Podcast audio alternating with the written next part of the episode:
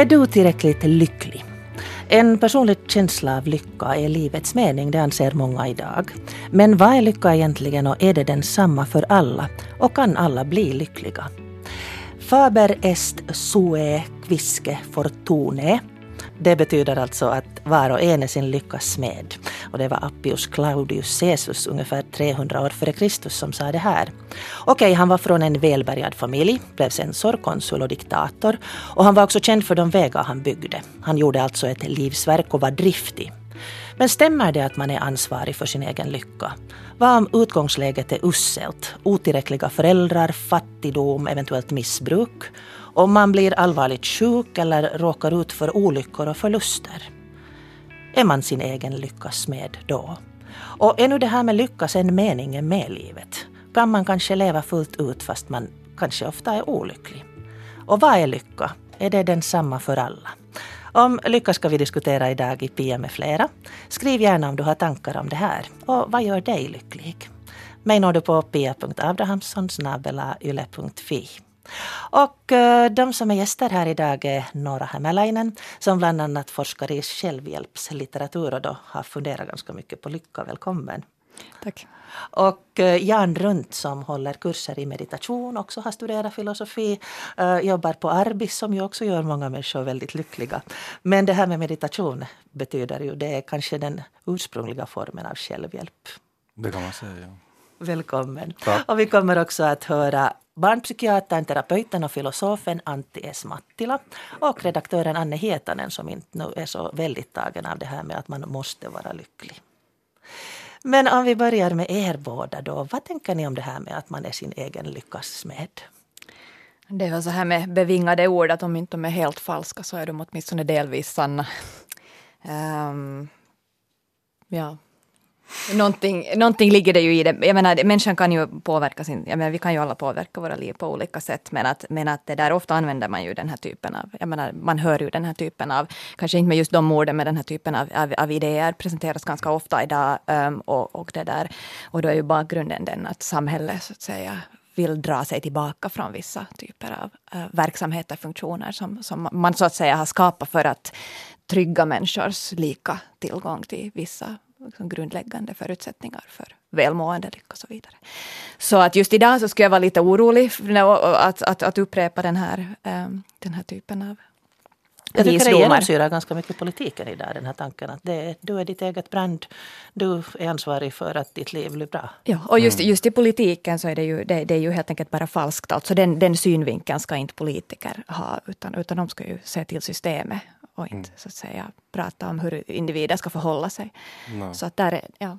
Nej, alltså det är just kanske det att man borde lägga till där eller helt ändra det till att var, liksom att var och en är också varandras lyckas med. Att det är en ganska viktig komponent av det att liksom försöka, om vi nu tänker oss att, att det finns en ganska aktiv egen komponent i det här med att vara lycklig och det tror jag att det finns Eh, så innebär det nog också att man, liksom, man ska bidra till andras lycka ganska mycket. Det kan hända att man kanske inte själv alltid det där, till exempel kan producera den här lyckan på olika sätt och då, då, då å andra sidan får man tillbaka från andra. Så att, så att, så att nej, det som den kanske just betyder är väl nog ett ganska stort problem det här att det skulle vara, alla skulle vara isolerade med sin egen lycka. Så att, så det, eh, det där, men hur uppfattar ni själva begreppet lycka? Vad innebär det att vara lycklig? No, jag tänker på det på det viset och det kanske utgår just ifrån det att jag, jag det där, sysslar mycket med meditation och, och lär ut meditation och, och, det kanske innebär för mig att, att lycka har en sån här ganska metafysisk kanske komponent eller jag tänker på det viset att lycka är någon sorts grundton i liksom, ska vi säga, världsallt eller verkligheten och att, och att alla andra sådana upplevelser man har är som liksom andra toner som gör att det blir en sorts harmoni av det hela, en sorts liksom, ska vi säga så här, musik av det hela, men att det är alltid en, lycka är liksom en sån grundton man alltid kan återvända till och förstås gärna återvända till. Så att så ser jag det på något vis. Är det en känsla? Jo, det är en känsla, det är en känsla liksom, men det, jag skulle säga att det kanske av alla känslor så är det mest grundläggande, att den finns alltid under allt annat på något sätt. Jag, jag, skulle, jag skulle snarare säga så här att lycka kan vara väldigt många olika saker och det här som, som Jan beskriver är liksom en, ja, det är ju en typ av kanske sån här, en, en andlig äh, läsning av, av, av liksom vad lycka är. Men när vi talar om lycka så talar vi ofta om väldigt olika saker och inte alls om en och samma sak. Jag menar, det är ju någonting som är väldigt dominerande i vår förståelse, vår kulturella förståelse är, är den här lyckokänslan, att man ska känna sig så där intensivt äh, lycklig. Men om man till exempel talar om att jag vill att mina, säger att jag, jag vill att mina barn ska bli lyckliga, jag gör det här för att mina barn liksom ska ska bli lyckliga, då menar man oftast inte att de ska ha liksom mycket intensiva lyckokänslor i sitt liv, utan man menar att de ska så att säga, få ett bra liv. Att man, man, så att, och då är det någonting annat. Och jag tror att de här förskjutningarna sker hela tiden. Alltså att varje människa som pratar om lycka pratar om flera olika saker beroende på kontext. Jag tänker på det där ögonblicket. Jag frågade dig några tidigare att vad, vad det heter och jag har inte lyckats slå upp det. Men jag vet att det finns ett ord för det, den där intensiva känslan som man kan uppleva ibland. Man står på stranden, hör måsarna skrika, man äh, är i parken och ser en massa hundar leka med varandra och plötsligt så är man ett med alltet och har en sån här intensiv känsla av ett, ett lyckligt nu. Mm. Men sen finns det den här andra då man till exempel tittar på ett barn som sover tillfredsställt och, och nöjt. En sån här mera lågmäld. Är det fråga om livstillfredsställelse? Är det det som du Jan pratar mm. om? No, det där, ja, alltså, jag skulle nog säga som så själv att, att det där att det, som du säger att, att när man känner sig till exempel ett med allt på något vis, så det är oftast en väldigt lycklig upplevelse. Och och det är nu någonting som jag har tänkt själv visa på att, att det är när vi liksom når på något vis någon sån här sorts liksom grundnivå av allting. Och ett sovande barn kan ju just vara en bild av det, liksom en sån här hemskt stor känsla av trygghet och där alla problem för tillfället är frånvarande, för det är det ju om barnet en gång har börjat sova, att det är ett tillstånd var alla problem är frånvarande. Så då når man liksom just tillbaka till en sån här lycka som finns där under. Och, och då förstås eh, tänker jag nog också det att ett lyckligt liv till exempel, så det handlar om ett liv var de här problemen och, och motgångarna, så de är på en så rimlig nivå att man ofta är återkopplad till den här lyckan. Så där finns det nog också en sån här ganska praktisk liksom, sida på det hela. Mm. det här när man är nykär och fullständigt berusad av livsenergi.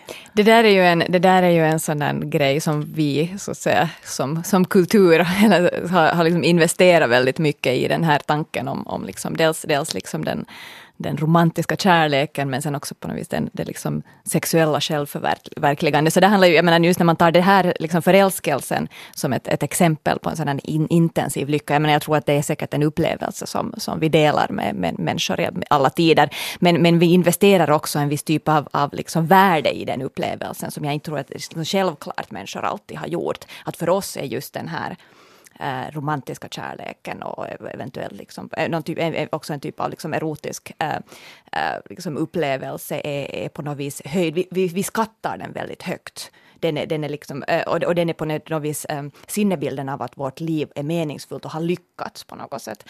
Ehm, och, det här, det, jag tycker det är intressant den här, på vilket sätt den här uppskattningen som vi har för just den typen av lycka faktiskt påverkar vår upplevelse av den lyckan. Också vårt sökande efter just den lyckan, ofta kanske på bekostnad av andra saker.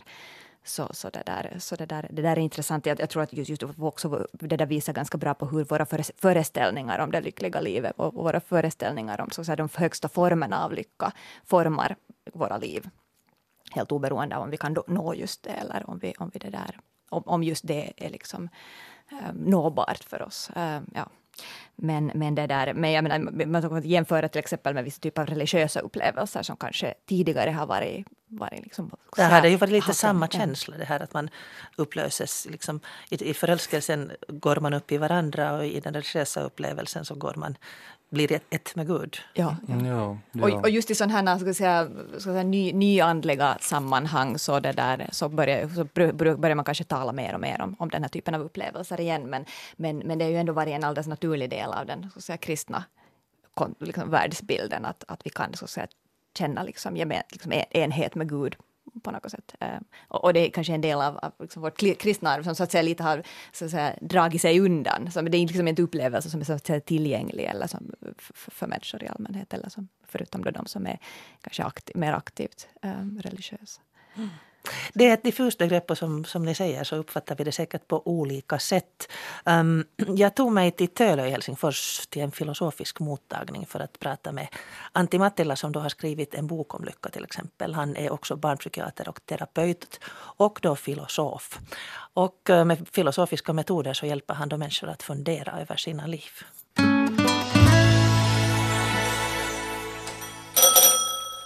Jag befinner mig alltså på en mottagning hos en filosof, Antti Mattila. Och eh, jag tänkte fråga honom lite vad han anser att lycka egentligen är. Ja, se on tota, nykypsykologien mielestä se on onnen tunne, tämä hyvä fiilis ja mielihyvän kokemus. Mutta on olemassa tois, toisen, toisenlainen onnellisuuskäsitys, joka on tärkeä erottaa. Eli tämä, tämä on vähän tämmöinen kapeampi onnellisuuden määritelmä, on just tämä mielihyvä kokemus. Ja tota, 2000 vuotta on kuitenkin ollut toinen onnellisuuden käsite tämä kukoistaminen tai eudaimonia, missä Aristoteles puhuu. Ja se on sitä, että koko elämä sujuu hyvin. Ei pelkkää tätä hymy, hymynaama onnellisuutta, vaan siihen voi liittyä projekteja, niin kuin itsensä kehittämistä ja ammattitaidon hankkimista, jotka vaatii kipua, kärsimystä ja tuskaa, jotta voisit saavuttaa esimerkiksi mielekkyyden kokemuksia. Ja psykologi Martin Seligman määrittää nykyään tämän eudaimonian niin sillä tavalla, että siinä on kaksi tukipilaria. Ihmissuhdeprojektit sujuu hyvin ja sitten nämä itsensä toteuttamiseen liittyvät projektit, niin kuin saavutukset ja työelämään liittyvät asiat, ne, nekin sujuu hyvin. Ja sitten tästä seuraa ikään kuin bonuksena sitten tätä hyvää fiilistä – onnen tunnetta, miksei mielekkyyden kokemuksia ja myös flow-kokemuksia. Det här med ett snävt begrepp om vad som är lycka. Vi säger att det, att det känns bra, man har bra filis, det är lite smileys-filis över det hela. Men sen finns det också ett begrepp som heter eudaimoni. Och eh, där är det fråga om ett mera brett synsätt på lycka. Det vill säga att man blomstrar, att man mår bra, att hela livet går bra och att eh, man har bra i sina människoförhållanden i ett projekt och att man har projekt som lyckas bra. Till exempel att man utbildar sig och skaffar sig ett bra jobb.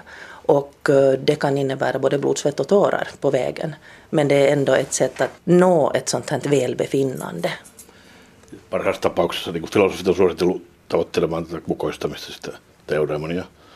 Sitten bonuksena ikään kuin sä voit saada tätä hyvää onnen tunnetta, fiilis, hyvää fiilistä. Mutta osa ihmistä ei saa sitä bonusta koskaan, vaikka ne elää muuten hyvää elämää. Niillä on vääriä asenteita. Esimerkiksi pessimistinen elämän sen Sitten katkeruutta jostain vanhasta vääryyksistä, jota ei, osa, ei pysty antaa anteeksi. Tai tämmöinen tapa vatvoa ongelmia, keskittyä niin yökaudet. Så i bästa fall så går det så att man hittar det här blomstrande livet så kommer det en slags bonus i form av känslor av lycka. Men för en del människor så blir det aldrig så. Att även om man lever ett blomstrande liv så uppnår man inte den här lyckokänslan. Därför för att man till exempel ältar gamla saker, man är bitter. Eller sen helt enkelt det att man har ett pessimistiskt sinnelag.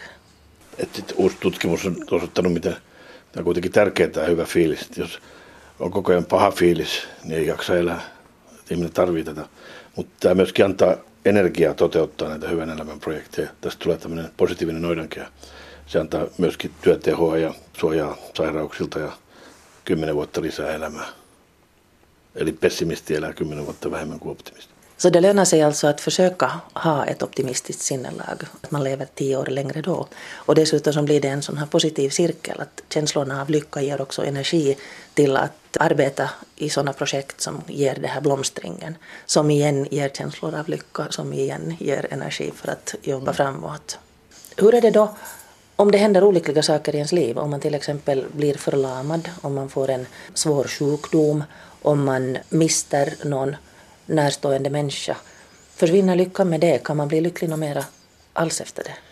Niin, ihmisellä on hämmästyttävä taito adaptoitua tämmöisiin elämänmuutoksiin, mutta on toki joitakin, on, ei, on hyvin vaikea, niin kuin just vaikka leskeksi jääminen tai, tai avioero. Mutta että onnentaito-kirjaan liittyy tota, tämä nettitesti Elämäpelissä onnellisuuden salaisuusohjelma. Nettitestiin vastasi yli 100 000 suomalaista, että meillä olisi lääkäriseuran aika hyvä aineisto tästä. Niin, niin siellä ihmiset usko, usko itse, että niin terveys olisi kauhean tärkeä. mutta siellä, tai siis ainoastaan ainakin 700 niin kroonisesti sairasta ihmistä, jotka koki olevansa ihan on, yhtä onnellisia kuin muutkin. Eli nyt on nähty sitten maailmalla, että vuoden sisällä tämä onnellisuus voi palautua siihen alkuperäiselle tasolle, vaikka esimerkiksi on halvaantunut tai ihan vakavia juttuja. Tai sitten, jos voittaa lotossa, niin vuoden sisällä onnellisuus palautuu siihen alkuperäiselle tasolle. Mm. Så det är egentligen inte yttre omständigheter som avgör ens lycka.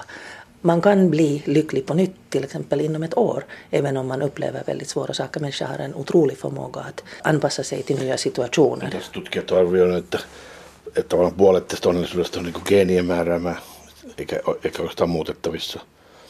Ja vain 10 prosenttia on nämä ulkoiset olosuhteet, niin kuin ne purjeveneet ja urheiluautot. Eli niitä ei kannata tavoitella, ne ei vaikuta tähän onnellisuuteen juurikaan.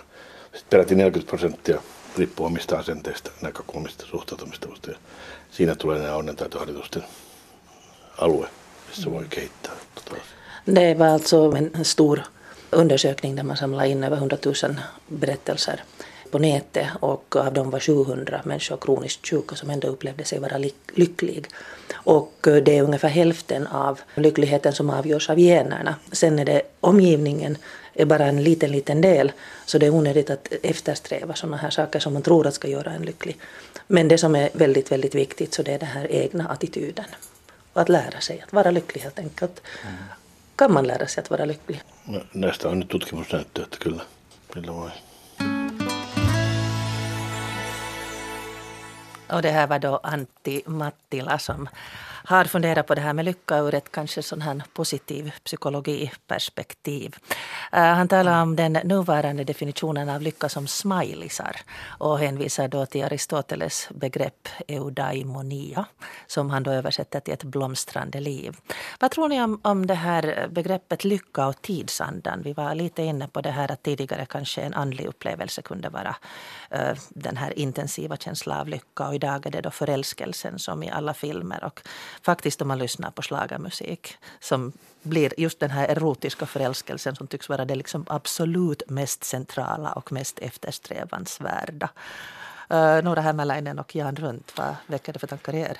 No, det där, alltså dels så tror jag att, att en sån här, ska vi säga, kortsiktig lycka, lycka, det är liksom att man kanske nu i det här vet jag, senaste tiden tänker att det är någonting eh, kanske lite viktigare än tidigare, att inte bara det här livsprojektet, så jag tror att det är jättehälsosamt och det, det pratar han ju också om, att har man liksom en sån här kortsiktig känsla av lycka, liksom en sån här lycka i nuet, så betyder det också att man har mera liksom ork och, och, energi och inspiration för att liksom dra igenom sådana här stora livsprojekt. Så det är en sak. Eh, det andra sen som jag tänker på att, att det där eh, Eh, när man tänker på livsandan så, så varför har det blivit så, jag vill bara återknyta till det här vi pratade om, att varför har det blivit så att förälskelse till exempel är någonting att man räknar med att det är det som kommer att ge lyckan i livet. Och, och, det kan det förstås ge, jag menar klart det, men... men den, där, där, den håller i ett och ett halvt till två år enligt forskning. Ja, no, ja, förstås. Ska man byta objekt för att få upprätthålla den här känslan? No, det, om det går så illa förstås så måste man sen tänka sig. No, ja, men å andra sidan så tror jag nog att en kärlek när det inte längre är förälskelse ger också jättemycket lycka i livet. Men, men också så tänker jag på det här att varför, varför är det så att, att till exempel då, om vi nu tänker på andlighet och om vi typ ser på meditation som, som någon form av, av liksom andlighet och det kan jag hålla med om att det kan vara till en viss grad. Varför är det det att det inte till exempel ger så hemskt mycket nu för tiden? Och, och det tror jag kanske också kan ha att göra med det att, att det där um, det är ju frågan om vad man liksom helt enkelt marknadsför åt människor och vad är det man ska koncentrera sig på. Och, och själv har jag nu försökt ivrigt förstås att marknadsföra meditation också som en, en så här liksom en, en, väg till lycka. För att jag menar just av den orsaken att kanske alla nu inte kommer genast åtminstone ha den här stora glädjen att bli jätteförälskad och sådär. Och det är bra att kanske ha lite andra Är det mera metoder. sinnesfrid, alltså mera det här um, tillfredsställelse, det sovande barnet? Uh, ja, jag skulle nog säga liksom att i, i mitt fall åtminstone och, och sådana som jag nu har sett att ha kommit vidare med meditation och sådär så, så handlar det nog direkt om att känna väldigt stark lycka. Alltså. Mm, endorfiner?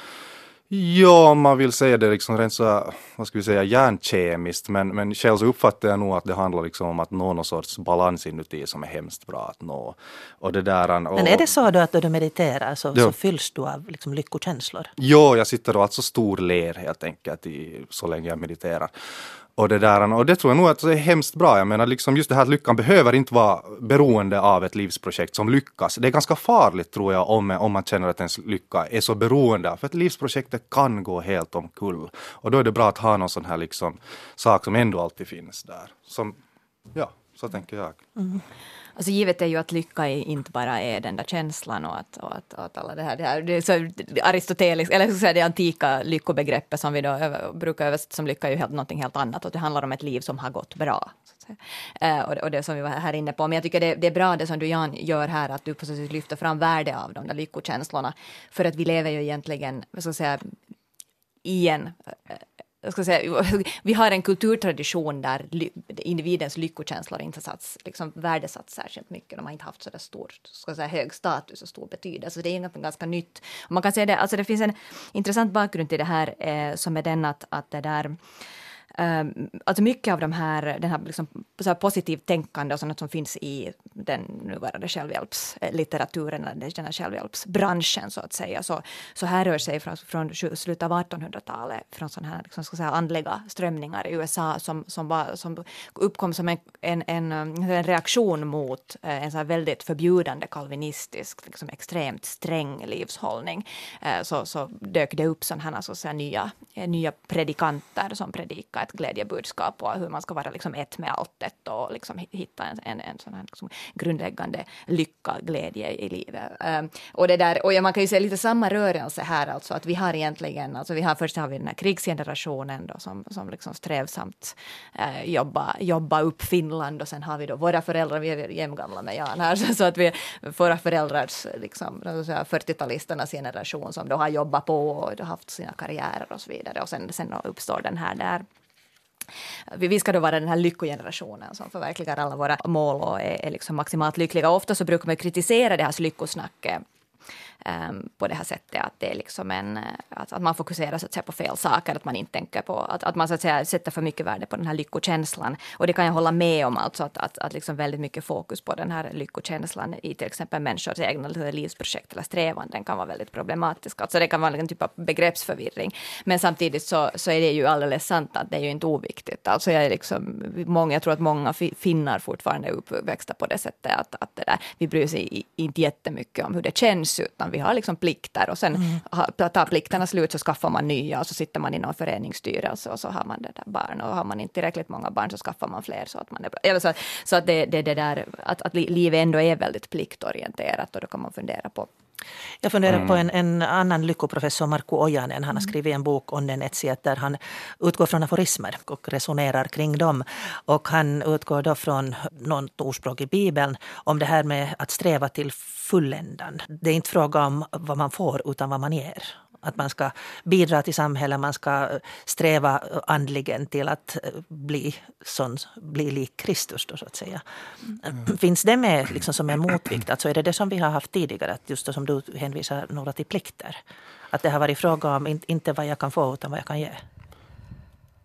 Inte i den där bemärkelsen. Jag tror att det är två, två olika saker. Den typen av alltså en plikt eh, plikttänkande som jag tänkte på, så där så tror jag inte att man tänker så mycket på det goda, utan man helt enkelt tänker på, på något vis. Att man, man har så att säga vissa uppdrag och inte så att säga att man, man ska förbättra världen. Eller mm. Jag tror att, jag tror att, att det, det låter som det som den här Ojanen pratar om är mer en typ av, av liksom att man ska ha såna utopi, liksom drömmar och, och liksom sträva efter någonting bättre och så att säga inte bara liksom avverka sin, sin, sin kalender.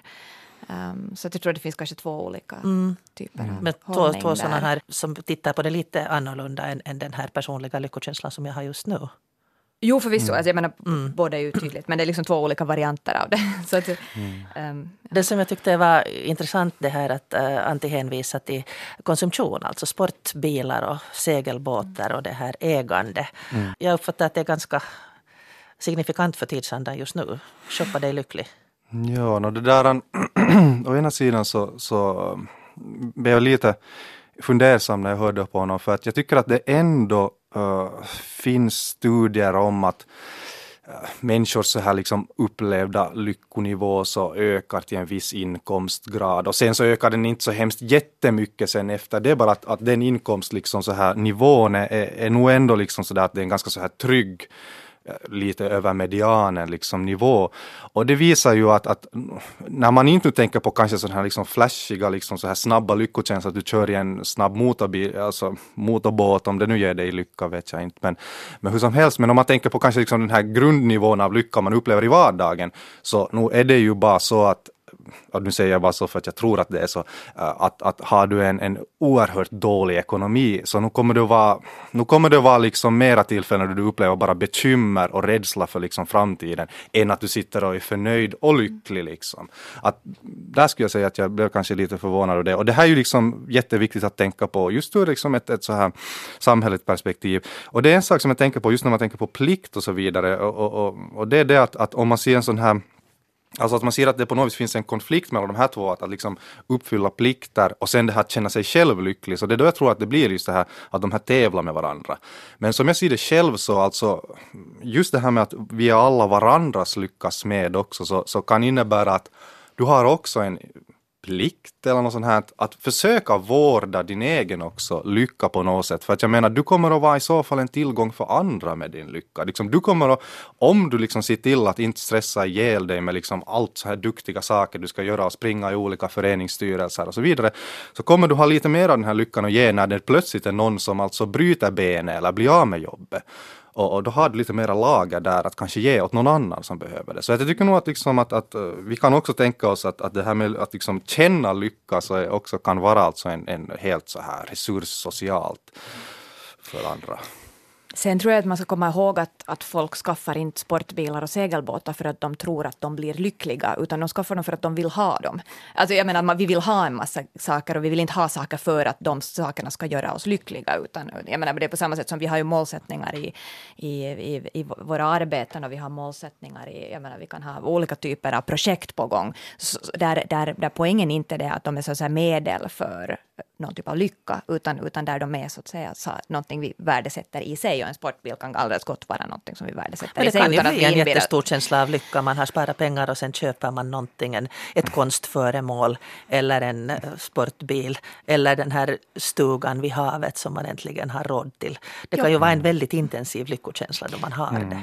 Ja, men att, det, att tänka att det här är liksom medel till lycka, att lycka är någonting som så att vi vet vad det är och det är det vi eftersträvar och så skaffar vi oss de här grejerna eh, eller gör de här sakerna för att bli lyckliga. Det, det liksom, då blir det blir tokigt för att då blir det på, på något vis som att den där stugan i sig är, är fullständigt obetydlig utan den är bara ett liksom godtyckligt medel för en sak som du ska kunna uppnå på många andra, andra sätt. Och då tycker jag att man på sätt och vis liksom, um, tar bort hela innehållet i livet. alltså att man så att säga, gör in, då kan vi lika bra vara, vara liksom hjärnor kvinnor i en balja som, som det där så stimuleras på rätt sätt. Att jag menar, på något sätt så är det ju ändå så att det mänskliga livet består av olika för människor meningsfulla verksamheter, ting, Men nu relationer. är det ju väldigt mycket, nu är jag lite moralpanikisk här, mm. men nu är det ju väldigt mycket det här att shoppa.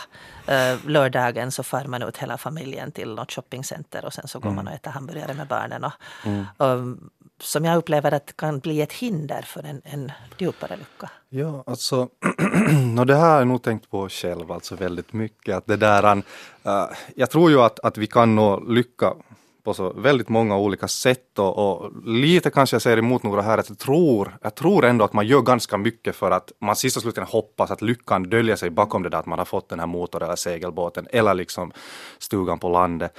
Uh, så jag tror att det är nog lite det, jag tror själv nog att liksom vi ganska mycket drivs av en strävan efter lycka och, och där skulle det kanske vara bra att märka att den här lyckan finns mycket närmare än vad man tror att den finns. Alltså kommer man bara förbi det här att man, liksom, nu, nu säger jag det här förstås ganska mycket ur så här meditationslärares synvinkel, men kommer man bara förbi det där att de första tio minuterna man bara sitter och tar det lugnt eh, och man kanske först då börjar fundera på allt man borde göra, men kommer man förbi den stunden så tror jag att man börjar märka ganska snabbt att, att, liksom, att man kan känna sig ganska liksom så här lycklig bara av att liksom en stund nå en stunds liksom så här stillhet och liksom så där känna sig att, att, liksom att man kanske man nu för tillfället ändå kan vara ganska nöjd med vad man har uppnått. Även om det handlar om att uppnå det att man orkar hålla sig på jobb eller man, liksom, man fixar barnen, att man blir galen av dem. Men jag tror att man blir ganska lycklig av det och, det här, och där tror jag att, att folk liksom, tyvärr, jag menar, blir, blir ganska massivt badade i så här liksom ett budskap om att, att det är inte lika lätt, det är inte så lätt att vara lycklig, utan du måste ha vissa saker för att du ska bli lycklig. Och det är ju klart, jag menar, det, har, det finns ju ett rent ekonomiskt intresse i att, att få människor att tro det. Att stanna inte upp, du blir inte lycklig om du bara sitter där och tror att du är nöjd, utan du måste ha vissa saker för att du ska bli nöjd. Och det är ganska synd. Det tycker jag att man måste försöka, folk borde försöka testa komma ifrån det. Mm. Det är klart att jag menar, all reklam bygger ju på det här ehm, och väldigt mycket så populärkultur bygger indirekt på det här. Läser man damtidningar så är det ju väldigt mycket reklam och också väldigt mycket journalistik som bygger på det här. Så det är klart att det finns en hel massiv industri som handlar om att få folk att, så att säga, tänka att de behöver någonting ytterligare för att, för att bli lyckliga. Men, men ändå så, så det där eh, jag vet inte, alltså jag skulle inte liksom gå med i den här moralpaniken, för att, eh, men det är kanske för att jag inte lever i en sån miljö. Jag, jag, jag tycker liksom lever egentligen inte i en miljö där, där det här med att shoppa, ha de nyaste grejerna, ha de liksom dyraste skorna och ha dem, um, utan, utan folk um, jag menar, det, det, det där, där inte förefaller vara viktigt och jag har liksom svårt att se att de flesta sociala miljöer skulle vara på det sättet. Jag funderar på sociala medier.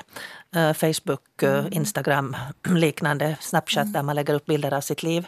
Uh, jag hittade en sån här plansch där det stod att man kan inte vara avundsjuk och lycklig på samma gång.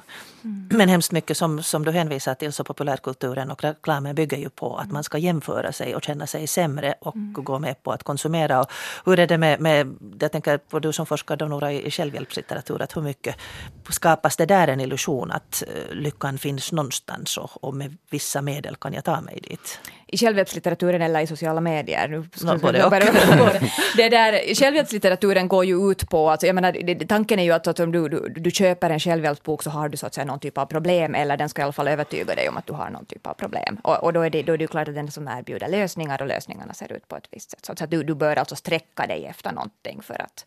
För att eh, om, om som ofta bara... innebär konsumtion. Jo, Kurser. jag menar, du läser ju inte, i självhjälpsböcker står det ju inte att du ska gå och köpa en ny sportbil för då blir det lycklig utan då står, där står det något mer, jag menar, det är mer sannolikt att det står någonting i stil med att du ska sitta, sitta en kvart när du har kommit hem från jobbet och börja känna hur liksom livet strömmar genom dig. Jag menar, så där, jag tror att där hittar du, där hittar du kanske mera liksom att okej, okay, du ska kanske köpa fel, du, du behöver liksom kanske gå på en kurs eller något sånt. Det är också en form av konsumtion, så att det finns ju den typen av konsumtion. Och jag tycker inte sociala medier heller är ett, ett ställe som så att säga, upp, uppmuntrar folk till konsumtion. Men mera ehm, jämförelse? Jämförelse förvisso, men jag menar, människor har alltid jämfört sig med varandra. Och, och det där sociala medier erbjuder liksom en ny plattform för att jämföra sig med varandra. Jag tror att speciellt då när alltså för vår generation som så att säga var vuxna innan, också var vuxna innan sociala medier var, var uppfunna. Så det, där, så, så det finns, fanns ju en tid då man, man så att säga försökte vänja, vänja sig vid medierna och det här när folk hade liksom auberginer i motljus på, middag, på vad heter det, köksbordet eller liksom hade bakat några fina kakor och så kände jag så här sting i hjärtat. Stackars mina barn som aldrig får så här fina kakor äh, där hemma. Men det, där, men, men, men, det, är ju en del, det är ju en del av så att man lär sig om media, att det, det, det, funkar nu på det sättet att folk har sina, liksom, sina höjdpunkter som de fotograferar och så sätter de ut den. Och det att, att det finns, om jag har 400 vänner på Facebook så, så betyder det ju att åtminstone 100 av dem varje dag har någon höjdpunkt som de kan visa upp. Mm. Uh, eller som kommer i mitt flöde. Jag menar det är ju alldeles självklart om jag börjar jämföra mig med det där Um, så det, men det, jag tror, jag tror att poängen är det här att jag tror att, att, att det där med sociala medier kommer inte med någonting liksom grundläggande nytt, utan det är bara ett nytt, en ny form. Och det tar tid för folk att vänja sig vid, vid den formen. Och sen när man hittar på så säga, nya typer av, av, av liksom, nya dimensioner av sociala medier så tar det igen tid för folk att vänja sig vid dem och så, så lära sig läsa dem, att vad är det det handlar om egentligen. Mm. Redan Jean de La Fontaine talar ju om att Fast man hundra gånger smakade på den fullständiga lyckan så vore man inte nöjd om inte andra såg det. Mm. Behöver man få sin lycka bekräftad av andra? Är det det det frågan om? Ja, på något vis tror, alltså jag vet inte, kanske det finns, Vad gör man kanske med det finns en snäcka om man ej får visa den? Ja, kanske det finns människor som har den känslan, det är, det är ju möjligt. På, på något sätt så tror jag att det är bara, jag tror liksom själv, eller jag vill tro att det är en förvrängning av det att, att det där att om man känner väldigt mycket lycka så skulle man vilja dela med sig av det. Alltså på riktigt, jag tror själv att där finns en liksom bra drift åtminstone som en grund för det. Att liksom man vet att om det här är någonting som är jättekiva så skulle jag vilja faktiskt att andra får liksom, alltså en del av det, inte en del av det att de ska känna sig avundsjuka eller sådär, utan att liksom har man bakat en jättefin kaka så vad det egentligen handlar om att det skulle vara jätteroligt att bjuda andra på den här kakan. Det är bara det att sker det via sociala medier så blir det ett foto av det och det enda de får se, de får se den här kakan men de får inte smaka den. Men jag, jag tror att det egentligen finns en liksom, no, så här bra och trevlig liksom, mänsklig drift där bakom. Man vill dela med sig av det som är bra. Det vill man. Är det en, en del av lyckan att man vill No, jag tror Sprida. att människan behöver, vill ha bekräftelse. Jag menar, vi är ju liksom sociala varelser och vi vill ha bekräftelse. Vi vill visa upp och dela det som vi har. Må det, vara, jag menar, det, det gäller ju också för, för, det där, för våra liksom, sorger och smärtor. Så vill vi ha bekräftelse, men vi kanske inte vill visa upp det för 400 personer på, på, på Facebook. Men, men det där... Men nej, alltså inte i den här formen som du så att säga, citerar här. Så, så, det där, så tror jag inte alls att det är viktigt i regel för, att, för människor att få sin lycka bekräftad. Men däremot att på, på många sätt att bli bekräftad och att bli sedd i, sin, i, i det man, man upplever. Och går in. Kel onni on, hän onnen kätkäköön. Ja, det är ju har det finska. vår kultur. Ja. Men det är ju så här jantelags, vad heter det, sätt att... Sätt att Jag hörde någonstans att det hade att göra med att om man hittar ett blåbärställe till exempel så skulle man inte, inte det där komma hem och glatt hojtande med, med det där ämbaret fullt utan man skulle hålla det för sig själv så att man kan gå dit på nytt. Just det, just Men det, jag vet, det, kanske vi är olika människor, men jag vet nog att när jag hittar bra svampar så nu kan jag säga var jag har varit och plockat dem i så fall. Men, men alltså något som jag tänker på med sociala medier det är att jag tycker jag ser allt mer av det att också människor delar med sig av sorger och besvär och får en massa stöd via sociala medier. Alltså för ett år sedan var det en kompis som ganska ung han fick en hjärtattack och han, liksom, han skrev om det på Facebook från sjukhuset. Och alltså hans kommentarfält bara fylldes av liksom såna här jätteuppmuntrande liksom, budskap. Att Liksom att klarar du det där? Hur klarar du dig? Behöver du någon hjälp? Så att jag, jag tror liksom att, att det där... Är det här behovet att bidra till andras lycka som du pratade om ja, tidigare? ja, och där tycker jag man ser det. Liksom, en sån här ganska trevlig ändå, drift hos människor. Sen om det leder till rent konkreta saker så, jag vet inte, kanske till en viss grad, kanske bland de bästa vännerna. Men det där å andra sidan tror jag att de, redan de här orden från, från sådär halvbekanta kan också hjälpa. Jag vill gå lite tillbaka till det som eh, ni var inne på här, de här socialpolitiska strukturerna. Du pratade Jan om det att man behöver till exempel pengar så mycket att man inte behöver vara rädd. Mm, ja. Och att, att det sen liksom, i och för sig lottovinsten um, Antti pratade om att om man, får, om man råkar ut för en olycka så kan man inom ett år vara uppe i samma lycklighetsgrad som man var innan. Och om man vinner en lottovinst så kan man inom ett år vara så att säga, nere på samma lycklighetsgrad man var innan. Men det här att eh, då um, flytta över ansvaret på individens lycka på individen själv istället för att som många tidigare kanske politiskt samarbetade i en dröm om en bättre framtid, en dröm om en rättvisa, I have a dream. Mm. Vad tänker ni om det, att, att det är fråga om indi- det har förskjutits till individen? Det, det, det där är ju den diskussionen som förs så att säga, i sån här kritisk diskussion kring självhjälpslitteratur. Ehm, att, att mycket självhjälpslitteratur så att säga förskjuter ansvaret för ehm, livsfrågor och livs, livs, liksom ens egen livssituation på individen där på sätt som är fullständigt orimliga. Um, och, att, och att hela den här det där att också att det finns en sån här, att man så att säga gör eh, ska säga, samhällsproblem till terapeutiska problem, så att, säga. så att man, man försöker be- bemöta dem på individnivå. Så, så det är precis den där diskussionen som finns.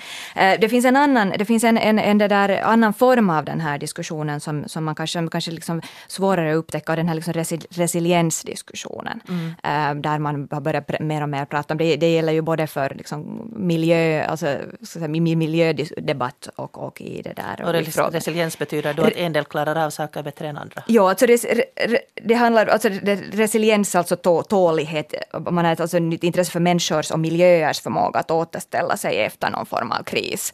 Eh, och man använder det här samma ordet um, i, då alltså i två ganska olika sammanhang, eh, kanske också i flera. Men, men just i fråga om, det är klart att den här liksom intresse för, för människans förmåga att återställa sig efter olika typer av kriser är ju intressant på det sättet att den är liksom myntets andra sida till det här som har varit ganska länge rådande, det här att man ser människor som liksom psykiskt fragila och på något vis eh, att vi är alla traumatiserade och så vidare. Så att, så att jag menar, du, du har liksom tittat på, på saken från den typen, alltså så här psykologisk, terapeutisk synvinkel, där vi alla på något vis är, är, är psykiskt skadade av olika saker vi har gått igenom, så, så det där så eh, är det liksom lätt att vända på det och sen istället sitta, men vad är det som gör att människor i alla fall klarar sig och anpassar sig och, och hittar nya sätt och, och vara så där. Det finns ju, det, det är liksom, intre- forskningsmässigt är det ju en intressant fråga, för att det kan ju ha oerhört liksom, intressanta konsekvenser för hur man till exempel Eh, hanterar eh, psykvården, som då är en stor utmaning idag. Att hur man liksom hittar de där sätten. Men, men det är samtidigt farligt, för att, för att det är ju på något vis typiskt att vi har en situation där inkomstklyftorna ökar och, och liksom, så att säga, den offentliga sektorn drar sig tillbaka från, från vissa typer av ansvar som den tidigare har liksom varit benägen att, att, att axla i större och större eh, omfattning. Um, så det där, och då börjar man prata om resiliens och då åtminstone så börjar mina varningslampor blinka för att, för att det där eh, det, det, är alldeles sant att, att, att, att människor kan anpassa sig till allt möjligt. Det betyder ändå inte att människor bör eh, liksom, bör behöva anpassa sig till vad som helst. The survival of the fittest. Ja, ja no, jag tror ju själv att det där Eh, det finns liksom en social motståndskraft och man kan antingen bryta ner den eller bygga upp den. Och, och jag tänker att om man gör den här undersökningen, man ska göra samma undersökning och se hur människor anpassar sig till liksom efter jättesvåra så här livshändelser. Antingen liksom i ett samhälle var man har en stark ideologi att liksom alla ska klara sig själva, eller i en ideologi var man ska hjälpas åt om man då sen har byggt in det antingen då i så här helt samhällsstrukturer eller inte. Så tror jag ju nog att i ett sånt här samhälle som vi har, än så länge, tack och lov, var det finns mycket funktioner som är stödjande, så tror jag ju att, att det här möjligheten att anpassa sig efter en jättesvår händelse är mycket, mycket större. Så det handlar liksom, det finns en jättestor liksom just social sida av det hela. Att hur vi anpassar oss därför för att vi får hjälp av andra. Och det är jätteviktigt. Och då måste människor vara beredda och intresserade av att hjälpa. Mm. En som, eh, om vi går tillbaka till det här som många uppfattar då att det finns ett visst krav på att vara lycklig. Man ska se välmående ut, man ska utstråla hälsa och positivitet. Så en som ifrågasätter det här kravet på att vara lycklig är min kollega Anne Hietanen. Hon skrev en kolumn. Det enda viktiga är att du är lycklig. Du behöver inte ens bli något, bara du är lycklig. Du är inte vad du gör, du är vad du är och du är värd all lycka i världen. På sätt och vis är det här en förbättring från tidigare när livets mening var att prestera. Jag behöver alltså inte nu doktorera eller bli rik. Jag behöver inte ens ha en snygg inredning eftersom jag nu har lärt mig att allt det här är värdelöst och att det är väldigt få inredningstavlor man kan ta med sig till graven. Det enda jag behöver är att vara lycklig. Eller åtminstone vara i nuet och njuta av alla de små lyckliga stunderna. Jag är hemma, jag är framme, jag är här i detta nu. Så mässar jag febrilt. Jag yogar, jag mediterar och jag skriver varje kväll ner tre saker jag är tacksam över. Och det gör jag i min lilla tacksamhetsbok. Jag hjälper andra för att då kan jag glömma bort mig själv och jag reser. Ibland stannar jag kvar. Jag läser självhjälpsböcker och ibland låter jag bli. Jag ger upp mitt ego. Jag jagar lyckan och ibland låter jag bli. Men resultatet är detsamma. Jag är inte särskilt lycklig. Och vet ni vad? Det känns väldigt befriande att få erkänna det. Jag börjar tro att lycka i viss mån är en medfödd egenskap. En del hjärnan kanske kemiskt sett är sådana att ägarna har lättare än andra för att vara nöjda. Andra igen kanske har sådana huvuden som är mera oroliga, mera målbetonade. Och kanske är en av dem som har just ett sådant huvud. Så kanske jag inte behöver använda hela mitt liv till att bekämpa någonting som ändå alltid är. Min längd har jag ju för länge sedan accepterat. Jag är 173 cent oberoende hur jag inställer mig till det oberoende av hur mycket jag tänker positivt om min längd. Med tankens kraft kan jag varken bli längre eller kortare. Min inställning spelar faktiskt ingen roll i den här frågan. Givetvis är mitt huvud något annat än min längd. Men tänk om tankens kraft ändå inte kan ändra grundinställningarna. Åtminstone inte så mycket som jag låtit mig intalas.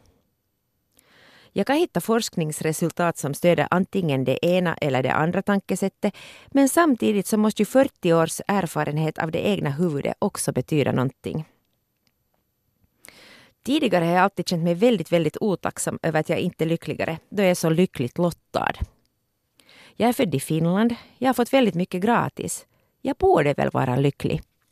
Men vet ni vad, jag vill inte längre ha dåligt samvete över någonting jag åtminstone hittills inte har kunnat rå på. Och kanske det till och med finns något gott i att vara den som ser det som är sönder och sjukt när någon annan igen koncentrerar sig på att det är en solig vacker dag. Kanske det ändå är precis så som vi lärde oss i dagis. Att alla är olika, men att allas liv ändå är lika värda. Lika okej. Okay. Jag tycker att livet är helt tillräckligt svårt, precis så som det är. Utan att man också på det här skulle måste lägga på bördan och kravet på att man alltid också skulle måste försöka vara lycklig det finns helt tillräckligt många krav annars också. Så alltså Klokheten. Antti Mattila konstaterar här tidigare att 50 procent av benägenheten till att vara lycklig beror på generna. Mm. Vad tror ni om det, om, om ens hjärna är benägen till melankoli? No, det där nu det där han jämförde Anne till längden. Och jag skulle säga att längden är kanske inte rätt här, för du kan inte påverka din längd så hemskt mycket, förutom om du börjar krympa och ha någon sorts, no, jag, jag vet inte, problem. Men jag skulle säga att kanske lyckan är lite mera då som jag skulle jämföra det mera med din kondition eller din liksom muskelstyrka. Allt sånt här är ju genetiskt också. Jag menar vissa människor är mera klena liksom, eller vissa människor har inte lika bra kondition också helt utgående genetiskt, men, men kanske också hur de har vuxit upp, att de har inte hunnit syssla med sport i barndomen och så vidare. Och jag tror det är lite samma sak med lycka, att jag menar det finns mycket säkert liksom genetiskt. Vissa människor är bara väldigt soliga liksom, i sig själva och dessutom kanske det de har fått man ju redan på små barn. Ja, och, och som kanske vissa har fått en uppväxt, uppväxt dessutom som har gjort dem väldigt så här liksom soliga och glada.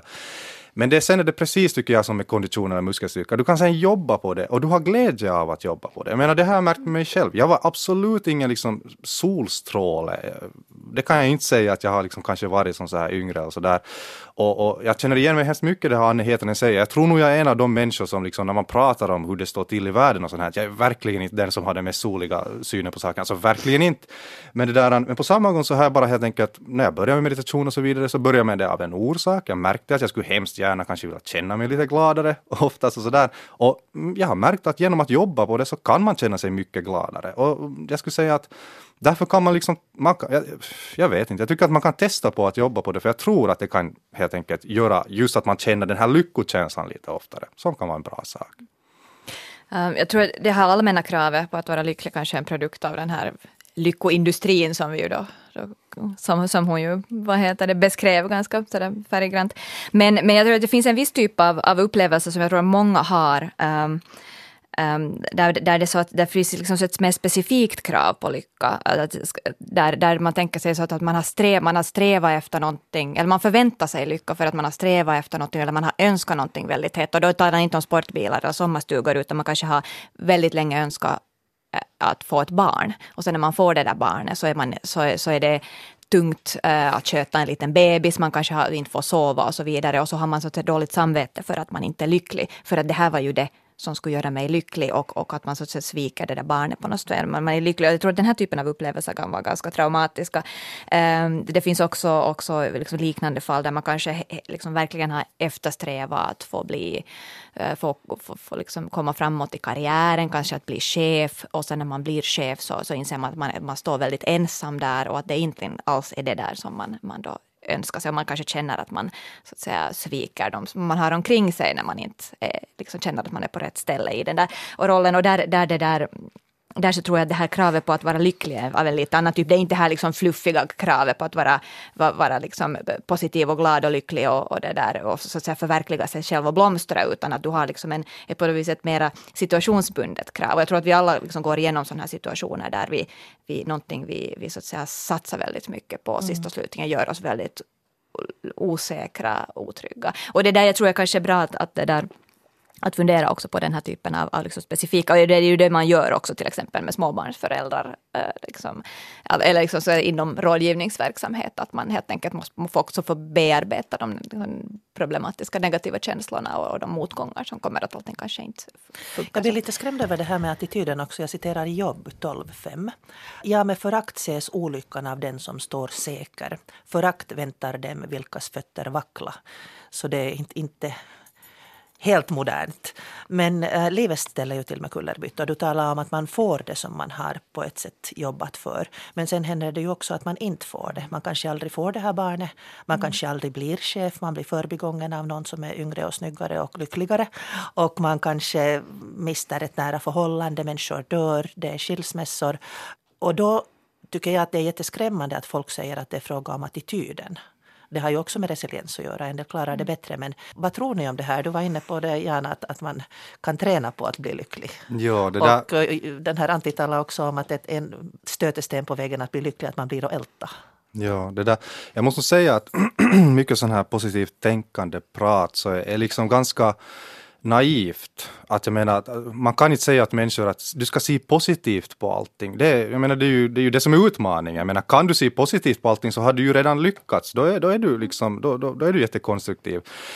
Uh, problemet är alltså det att det är svårare än så att liksom ändra hur man ser på världen. Och, och där kan jag ju alltså säga då själv som, som det där han jobbar med sånt här, att det är inte lätt att, jag menar inte, inte liksom helt lätt att det där ändra hur du fungerar inne i din hjärna. Att har, du liksom, har du en röst som, som liksom säger åt dig själv alltid en massa så här pessimistiska saker och, och negativa saker, så inte det är lätt att komma till den här punkten var, var du börjar känna att oftast så kan du svänga saker till det positiva. Och, och om vi nu ser på det rent liksom så här hjärnkemiskt så, så handlar det ju mycket om, det handlar om hur du liksom uh, vårdar din hjärna. Alltså det är precis som hur du vårdar din kropp. Att jag menar, Får jag bryta in här? Ja.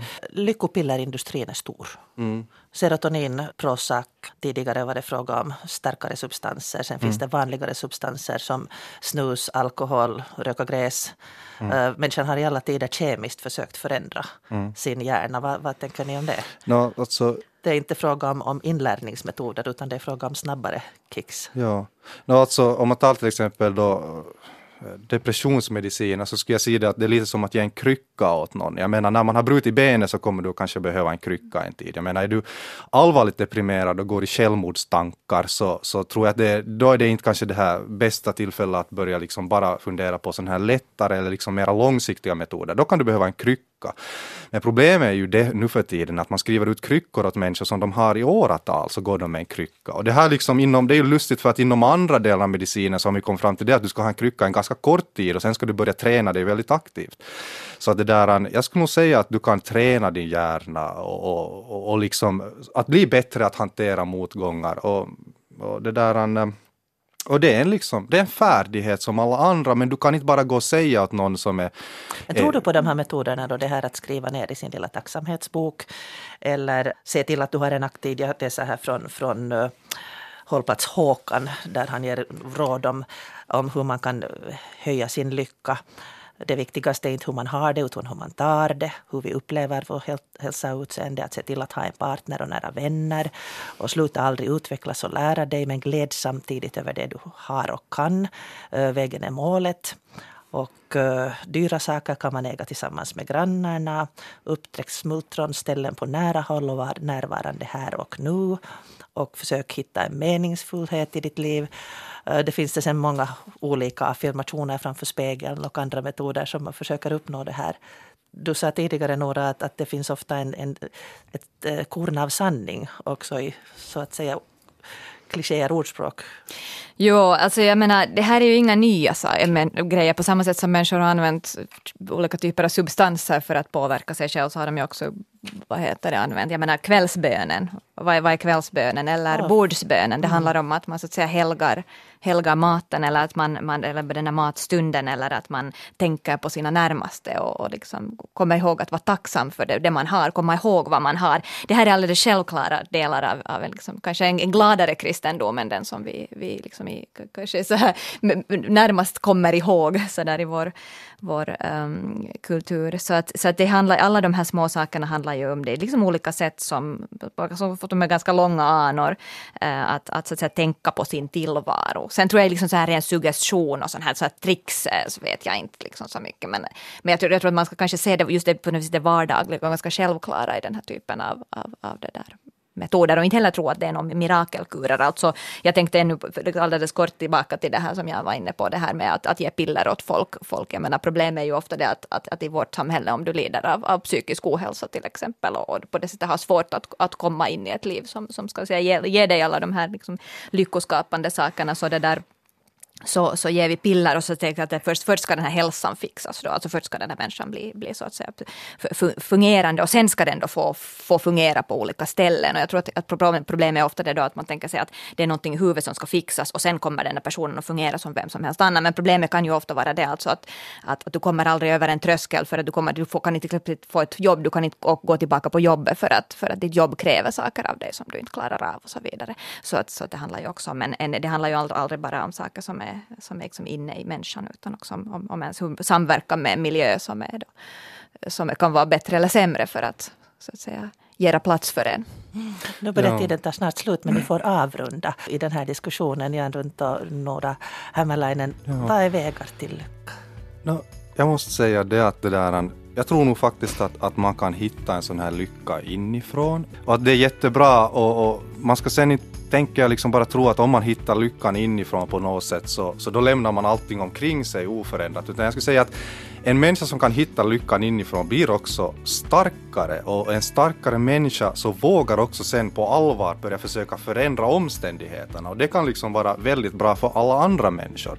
Så jag skulle säga som så att jag skulle nog säga det att vi ska inte utesluta lycka från någondera hållet. Det är klart att omständigheterna påverkar och, och så det är klart att liksom genetiken påverkar. Men ur min egen så här bakgrund så måste jag säga att, att lyckan finns nog också väldigt mycket på något vis inuti, bara man vet hur man ska liksom söka upp den. Och det är en bra sak.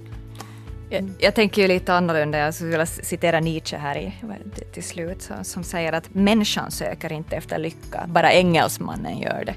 Där är då kritik mot den utilitaristiska filosofin som tänker sig att lycka är, är liksom alltings mål. Men det där, eh, jag tror att istället för att tänka på lycka så kunde vi tänka på alla de saker som gör våra liv meningsfulla, som ger oss liksom glädje och som vi så att säga spontant söker efter. Som olika typer av ansträngningar och glädjeämnen som det där. Um, genom vilka den där lyckan då, den där lyckokänslan då kanske fin, infinner sig eller inte infinner sig, men jag tror att Som den är bonus. kanske mindre viktig. Ja. Tack Nora Hämäläinen, tack Jan Runt. Jag heter Pia Abrahamsson, du når mig på pia.abrahamsson.yle.fi. Hoppas du har en lycklig dag.